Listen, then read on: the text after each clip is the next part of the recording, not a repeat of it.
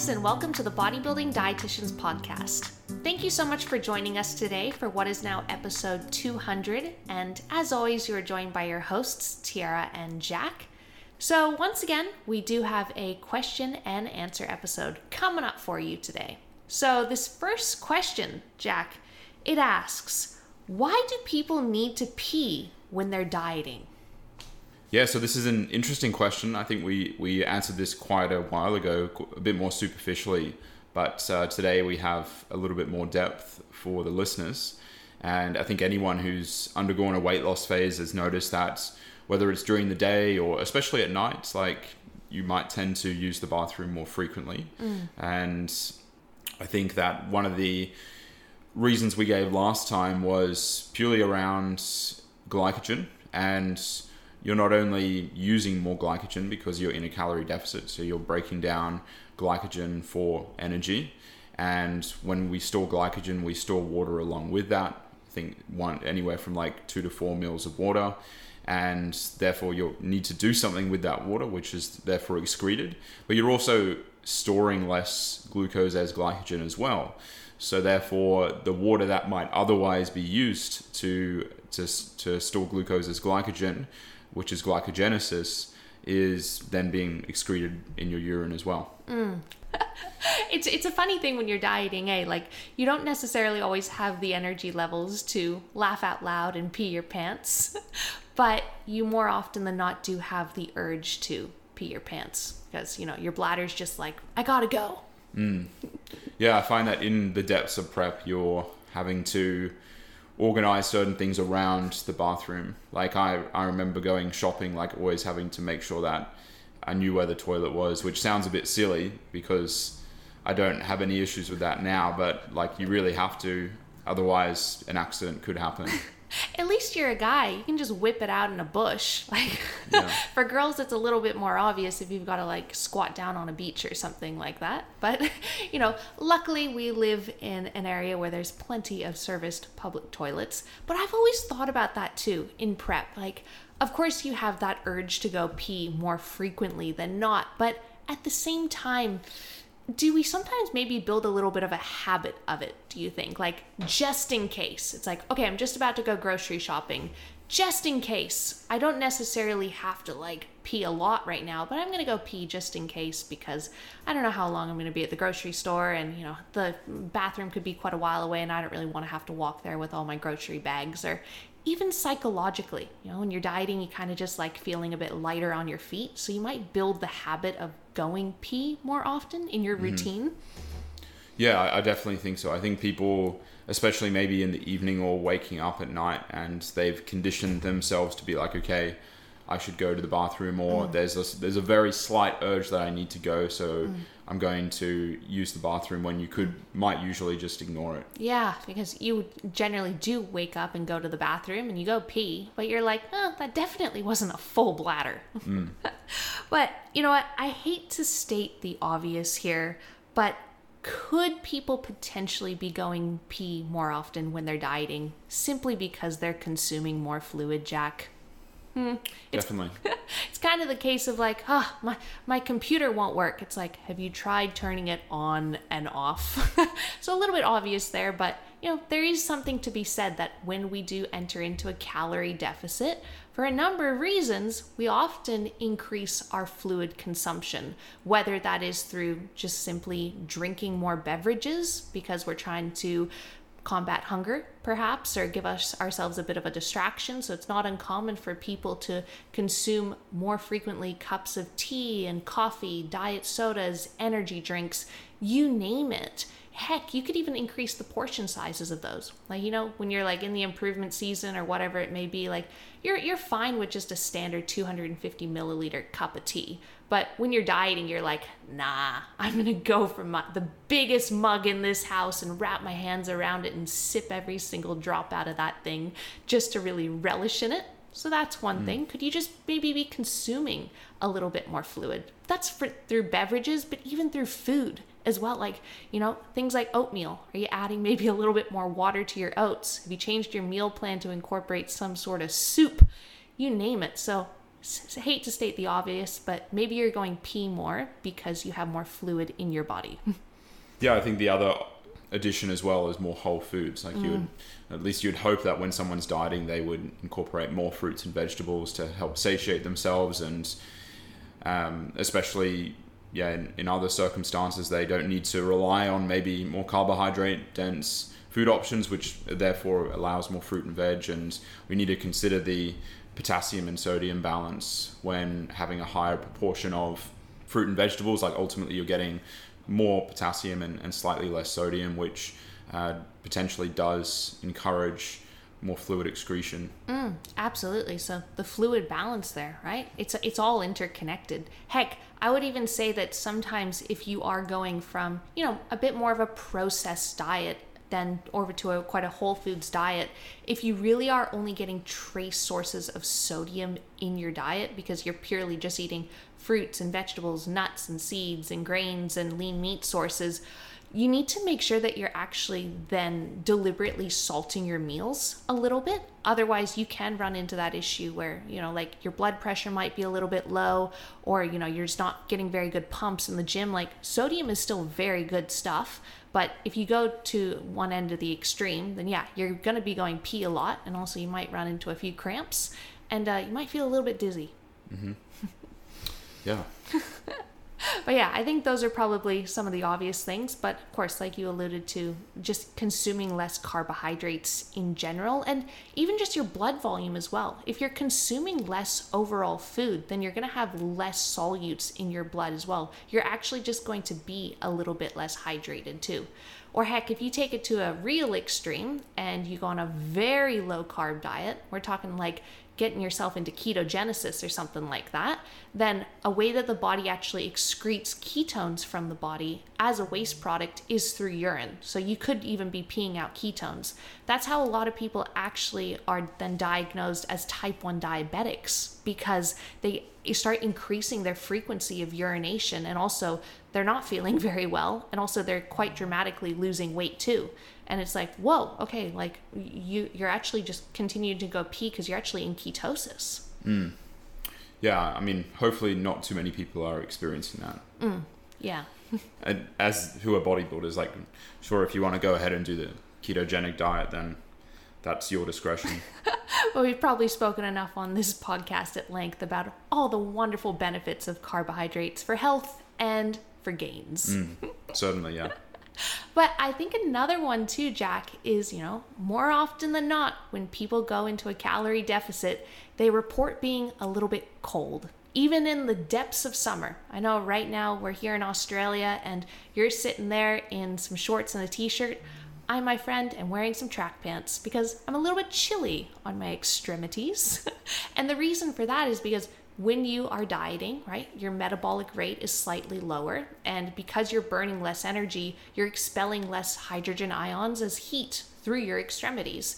And what actually happens if you're feeling a bit cold is that your body's trying to regulate its core body temperature particularly around your vital organs. So, what happens is that a lot of your blood volume is actually redirected to your core. And then, if you have more total blood volume within a smaller surface area, that's obviously going to put a little bit more pressure on your kidneys as well.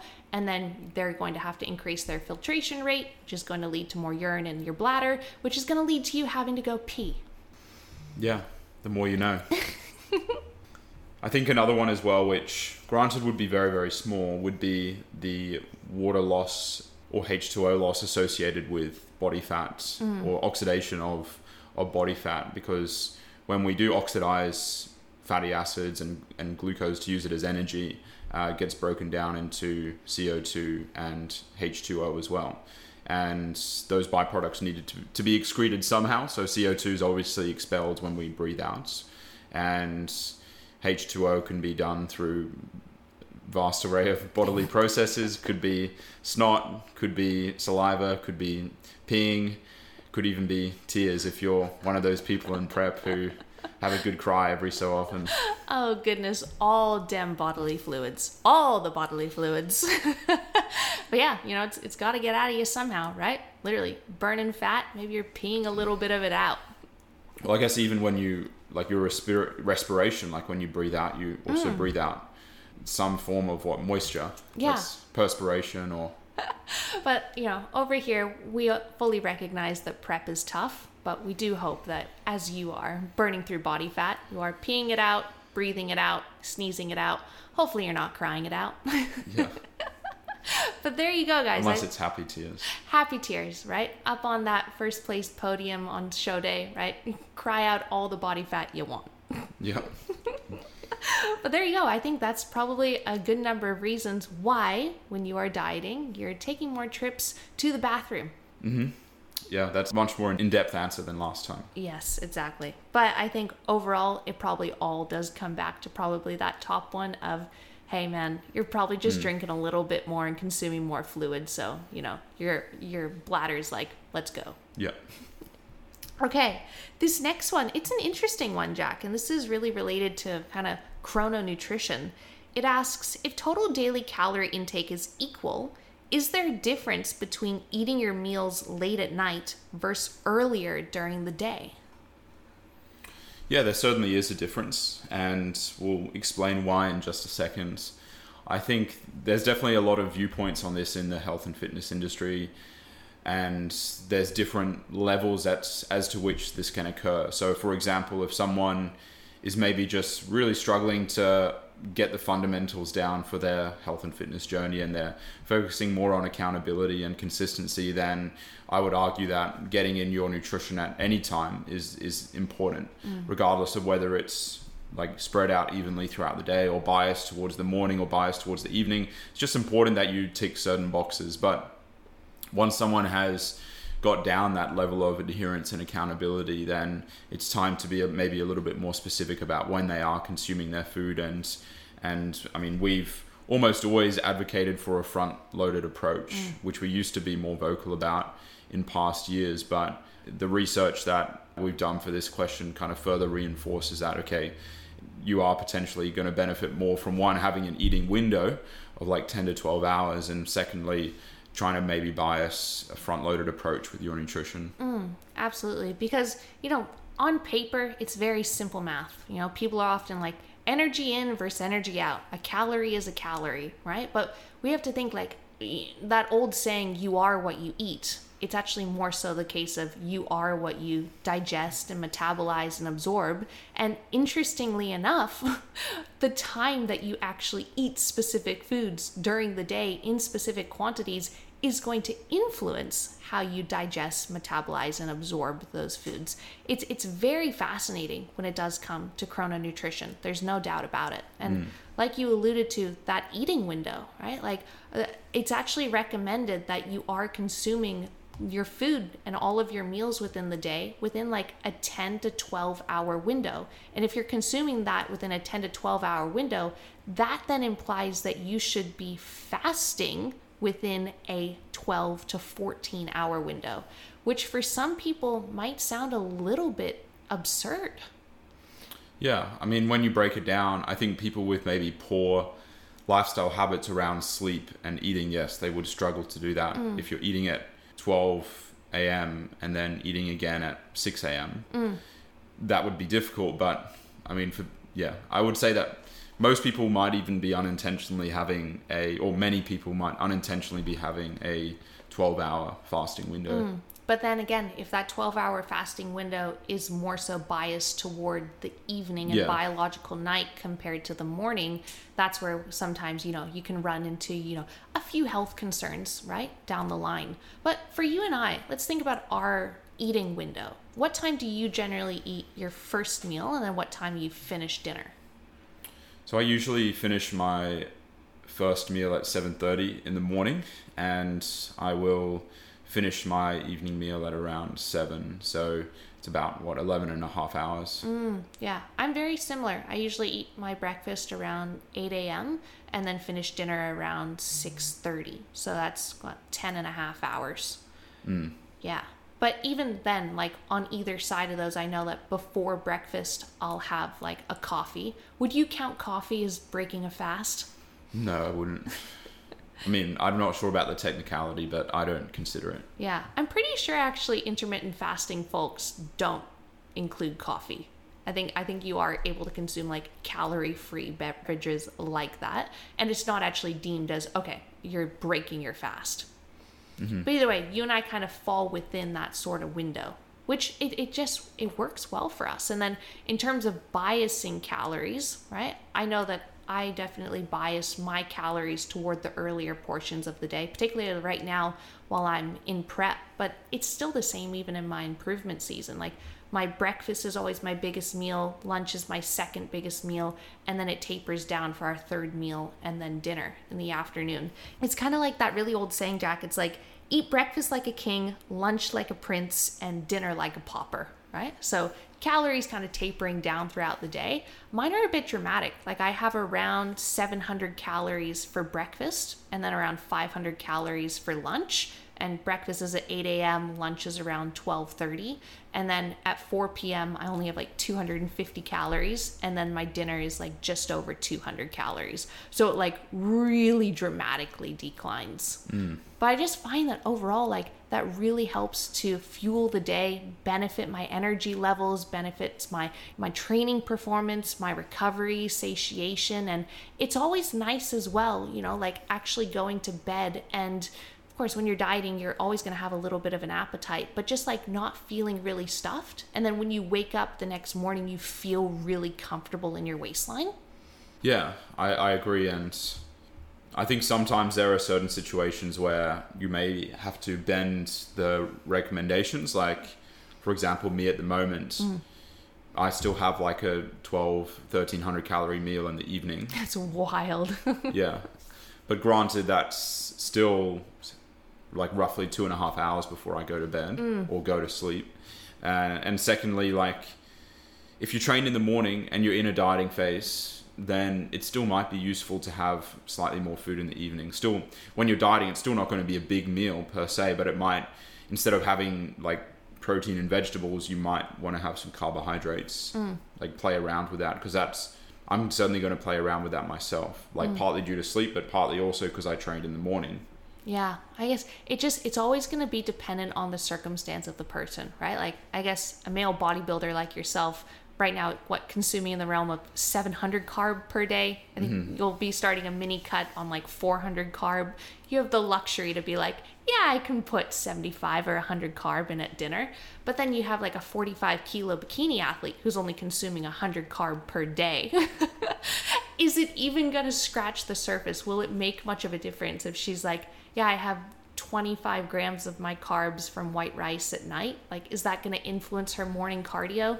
Probably not. Oh, probably not. So yeah, I think it def- it definitely depends on oh, oh how much are you actually consuming in in the total day. Mm, yeah, certainly. Are you interested in optimizing your nutrition, training, or physique? If so, head on over to our website and explore our coaching services. We have options for everyone, regardless of whether or not you want to compete. Tap the link in the show notes below or head on over to our website, thebodybuildingdietitians.com, to inquire now.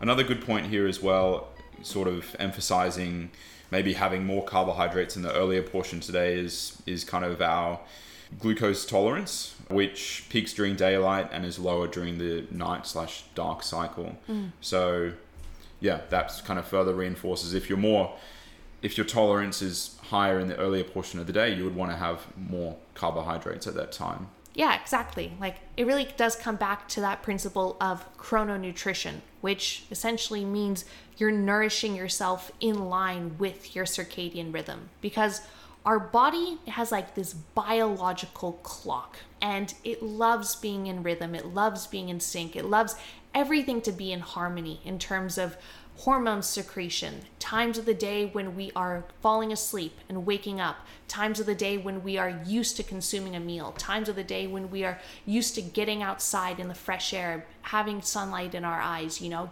exercising, etc. Our body loves to have this sort of really just harmonious circadian rhythm. And it, it's quite interesting, you know, like for the average person who would have what's deemed like a normal human circadian rhythm, like you were alluding to, like glucose tolerance peaks during the daylight and then it actually lowers down at biological night. For example, our tissues and our organs and our cells are a lot more glucose sensitive during the earlier portions of the day.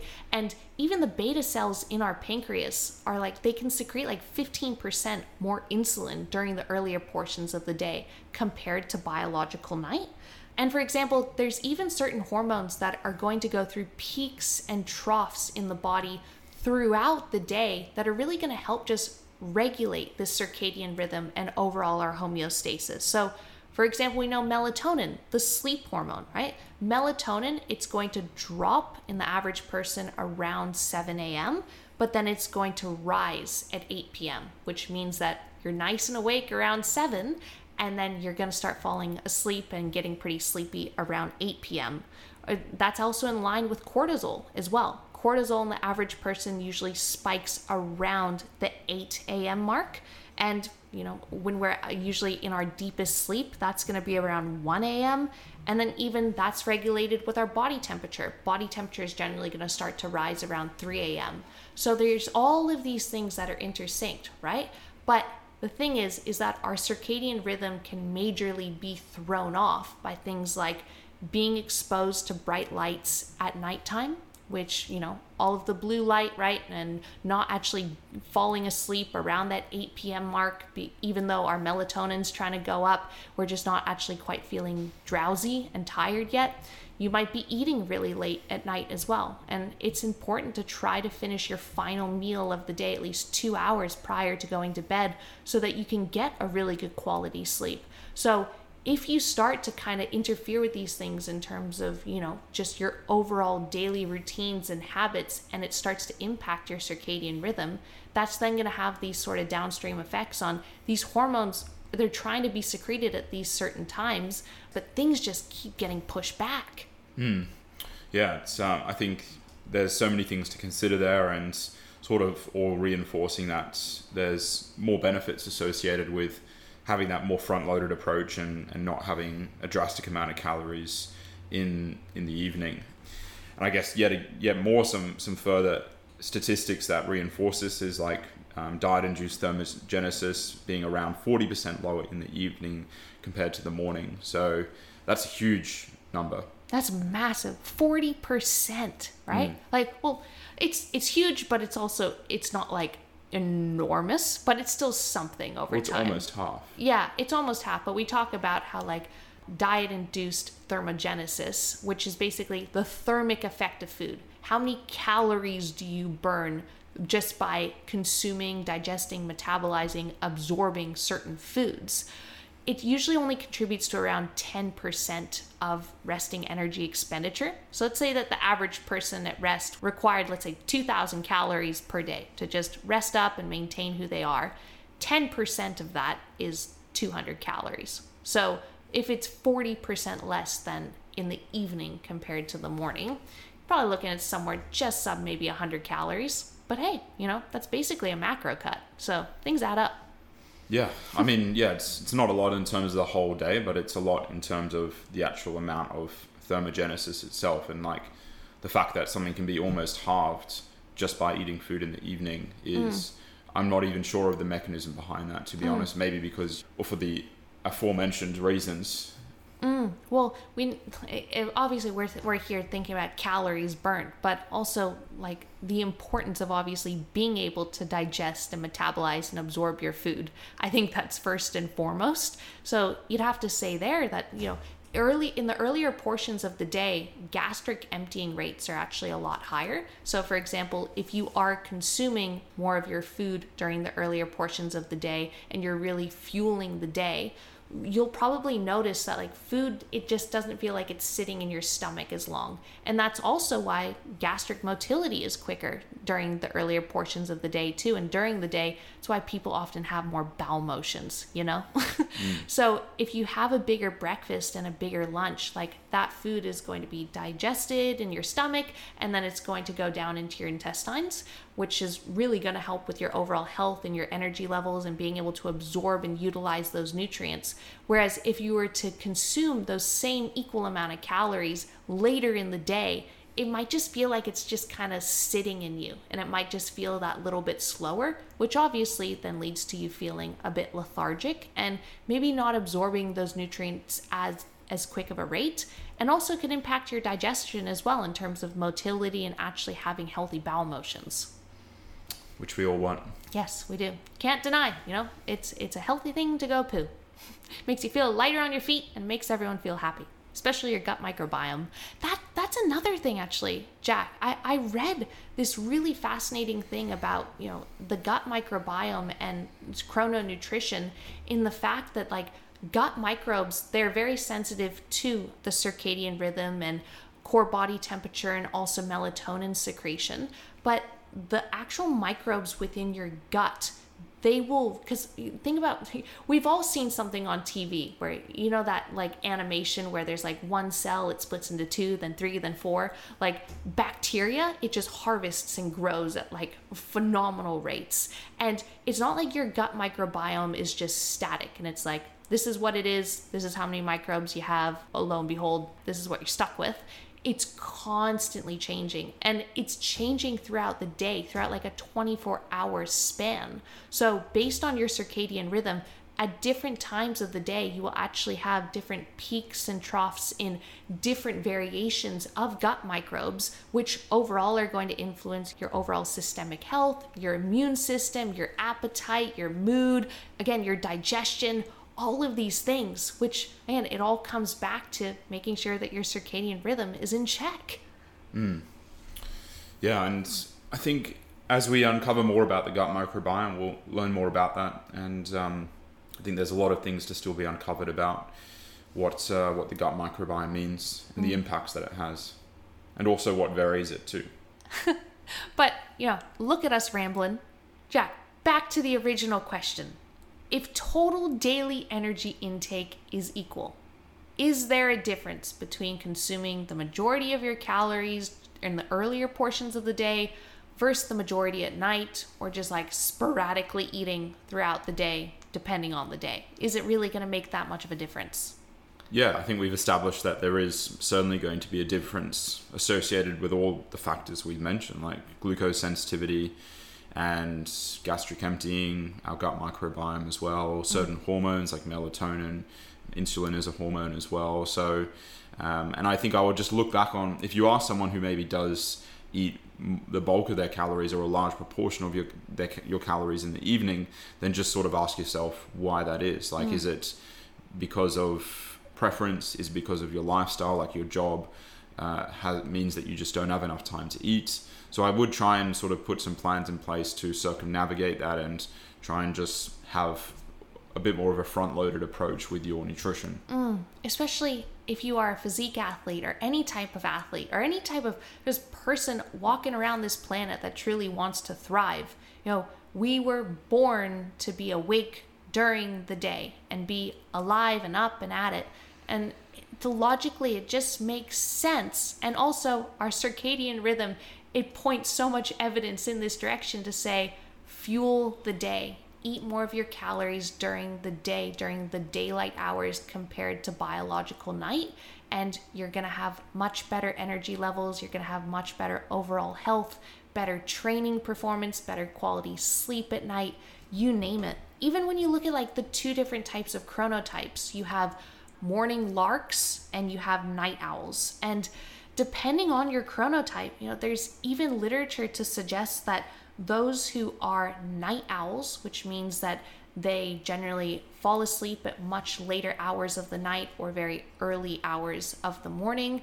They generally eat later in the evening as well. And more often than not, just their sleep is a little bit disrupted and their days aren't quite as structured and they're not fully taking advantage of those daylight hours there's a lot of evidence that is in support of being a night owl if you fall into these sort of habits and routines that it can dramatically influence your health status in a very negative way. You know, like night owls compared to morning larks, they're more likely to have metabolic dysfunction, they're med- more likely to have diabetes, abdominal disorders, psychiatric conditions, you name it, right? I know that's a little bit extreme, but it is even in relation to how they say like shift work and stuff. Obviously, the world needs shift workers and we need nurses and we need people that work late at night. But gosh, unfortunately, they really do take a hit, right? Because being awake at those hours of the night when the human body is supposed to be resting and asleep, it can really disrupt things in the long term. It's also why, like nurses, they have this saying of keep it light at night. So if you're on a night shift, you don't want to be eating a lot of food, right? Keep it light. Mm. Yeah, so I think there's a number of reasons why uh, people should try to eat a little bit more food during the day. Heck, there's even studies out there that actually show that people who just have larger breakfasts, even if calories aren't matched, even if they actually consume more calories across the entirety of the day, because they actually ate more food, they then have more energy to burn more energy. Their NEAT levels are significantly higher, and those calories, more often than not, can actually be canceled out. So, even in our experience, Jack, like you and I both, we can both consume a decent amount of calories, right? Whether or not we're dieting or whether or not we're in the improvement season. And I think there's a lot to be said there because not only do we just look after ourselves, but we really fuel the day. We have better energy levels during the day to burn more energy. We're not like zombies and lethargic. And that's certainly something that I've noticed with my clientele as well. I, I always encourage people to have bigger breakfasts and bigger lunches and try to get out of that habit of really backloading a lot of calories and I find that when people can sort of make this lifestyle and nutrition adjustment, one, they feel remarkably better, but also they're generally able to eat more food than they were previously while actually having a better body composition as well. So there's just perks, perks, perks. Yep. Hopefully, we've convinced some people on the podcast. Hopefully, we can encourage people to eat their breakfast. Yeah, I think um, that's a good summary to a great question. And if you want to ask us more about it or have additional questions, feel free to reach out to us on our Instagram at the Bodybuilding Dietitians. Mm, great. Well, you know, two questions there. We definitely dug into the weeds. Are we going to finish on one final question for today?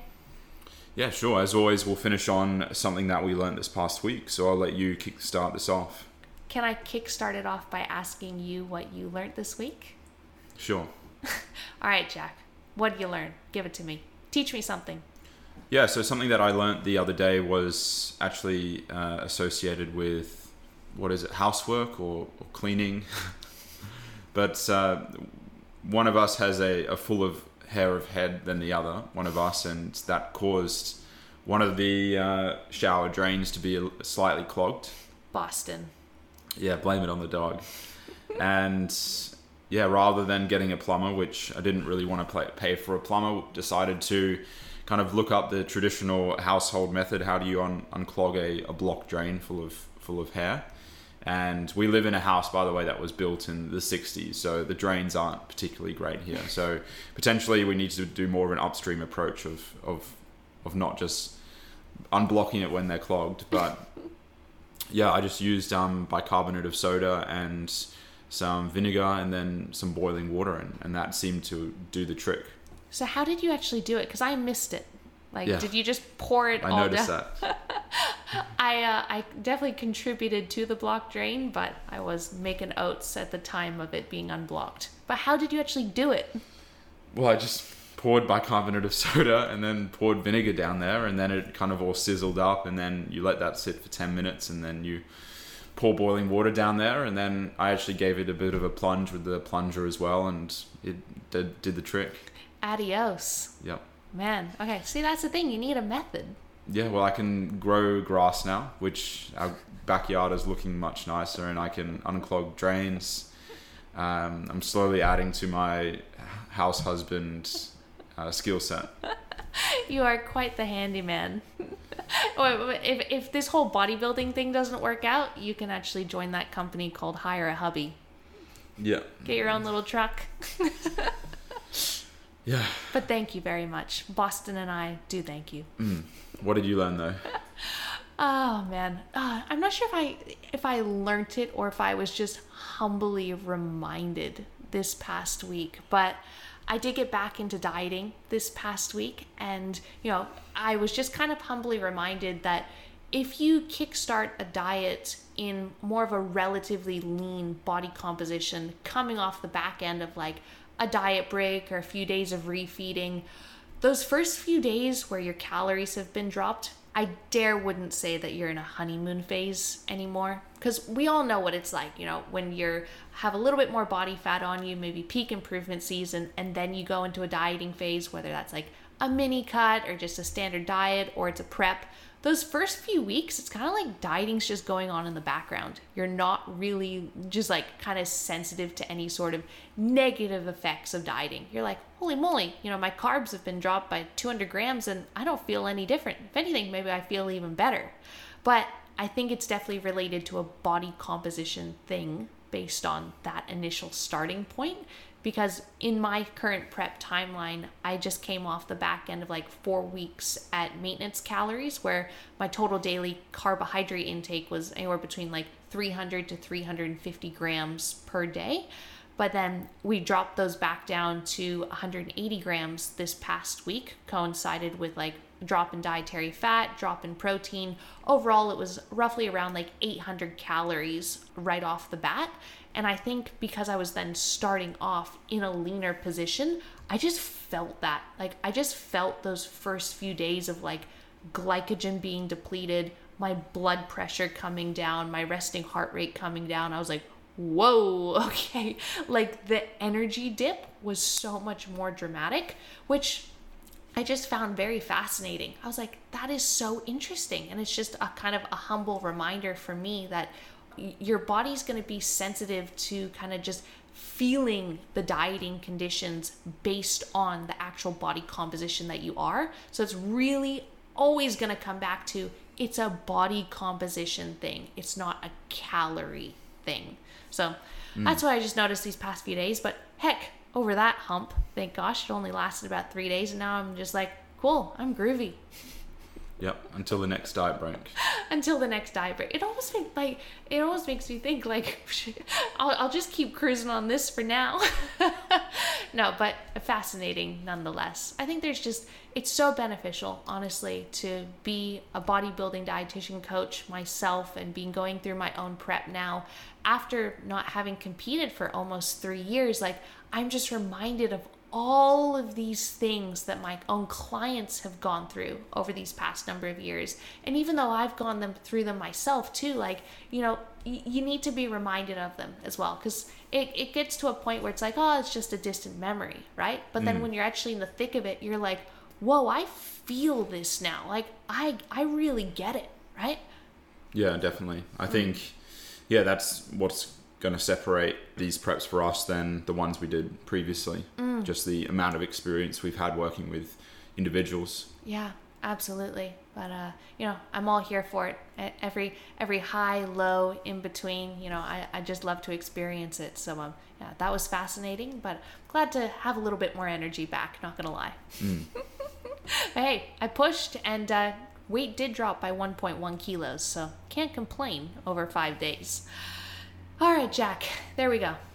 Another podcast in the books. 200, but it's not actually our 200th episode. I think that we have actually released a total of 298 episodes, 298 total audio tracks. So we're just veering on that 300 mark after five years of podcasting. So we're almost up to that really big milestone, which is pretty cool. Mm. Yeah, we'll certainly hit that early in the new year. Yeah, well, you know, if you guys have been here for one day, one week, one month, one year, if you've been here since the very start from episode one, we just want to thank you so much for following along, for supporting us. You know, like it seriously does mean the world that other people on the other side of this are actually listening. So Thank you very much. And if you haven't done so already, whatever podcast channel you're listening on, if you could please head over and give us a five star rating, it really does help the channel grow and it just helps more people discover TBD. So we'd really appreciate it. And if you're feeling extra friendly, feel free to please leave a review as well, as long as it's nice. All right, guys, thank you very much. We'll catch you in the next episode.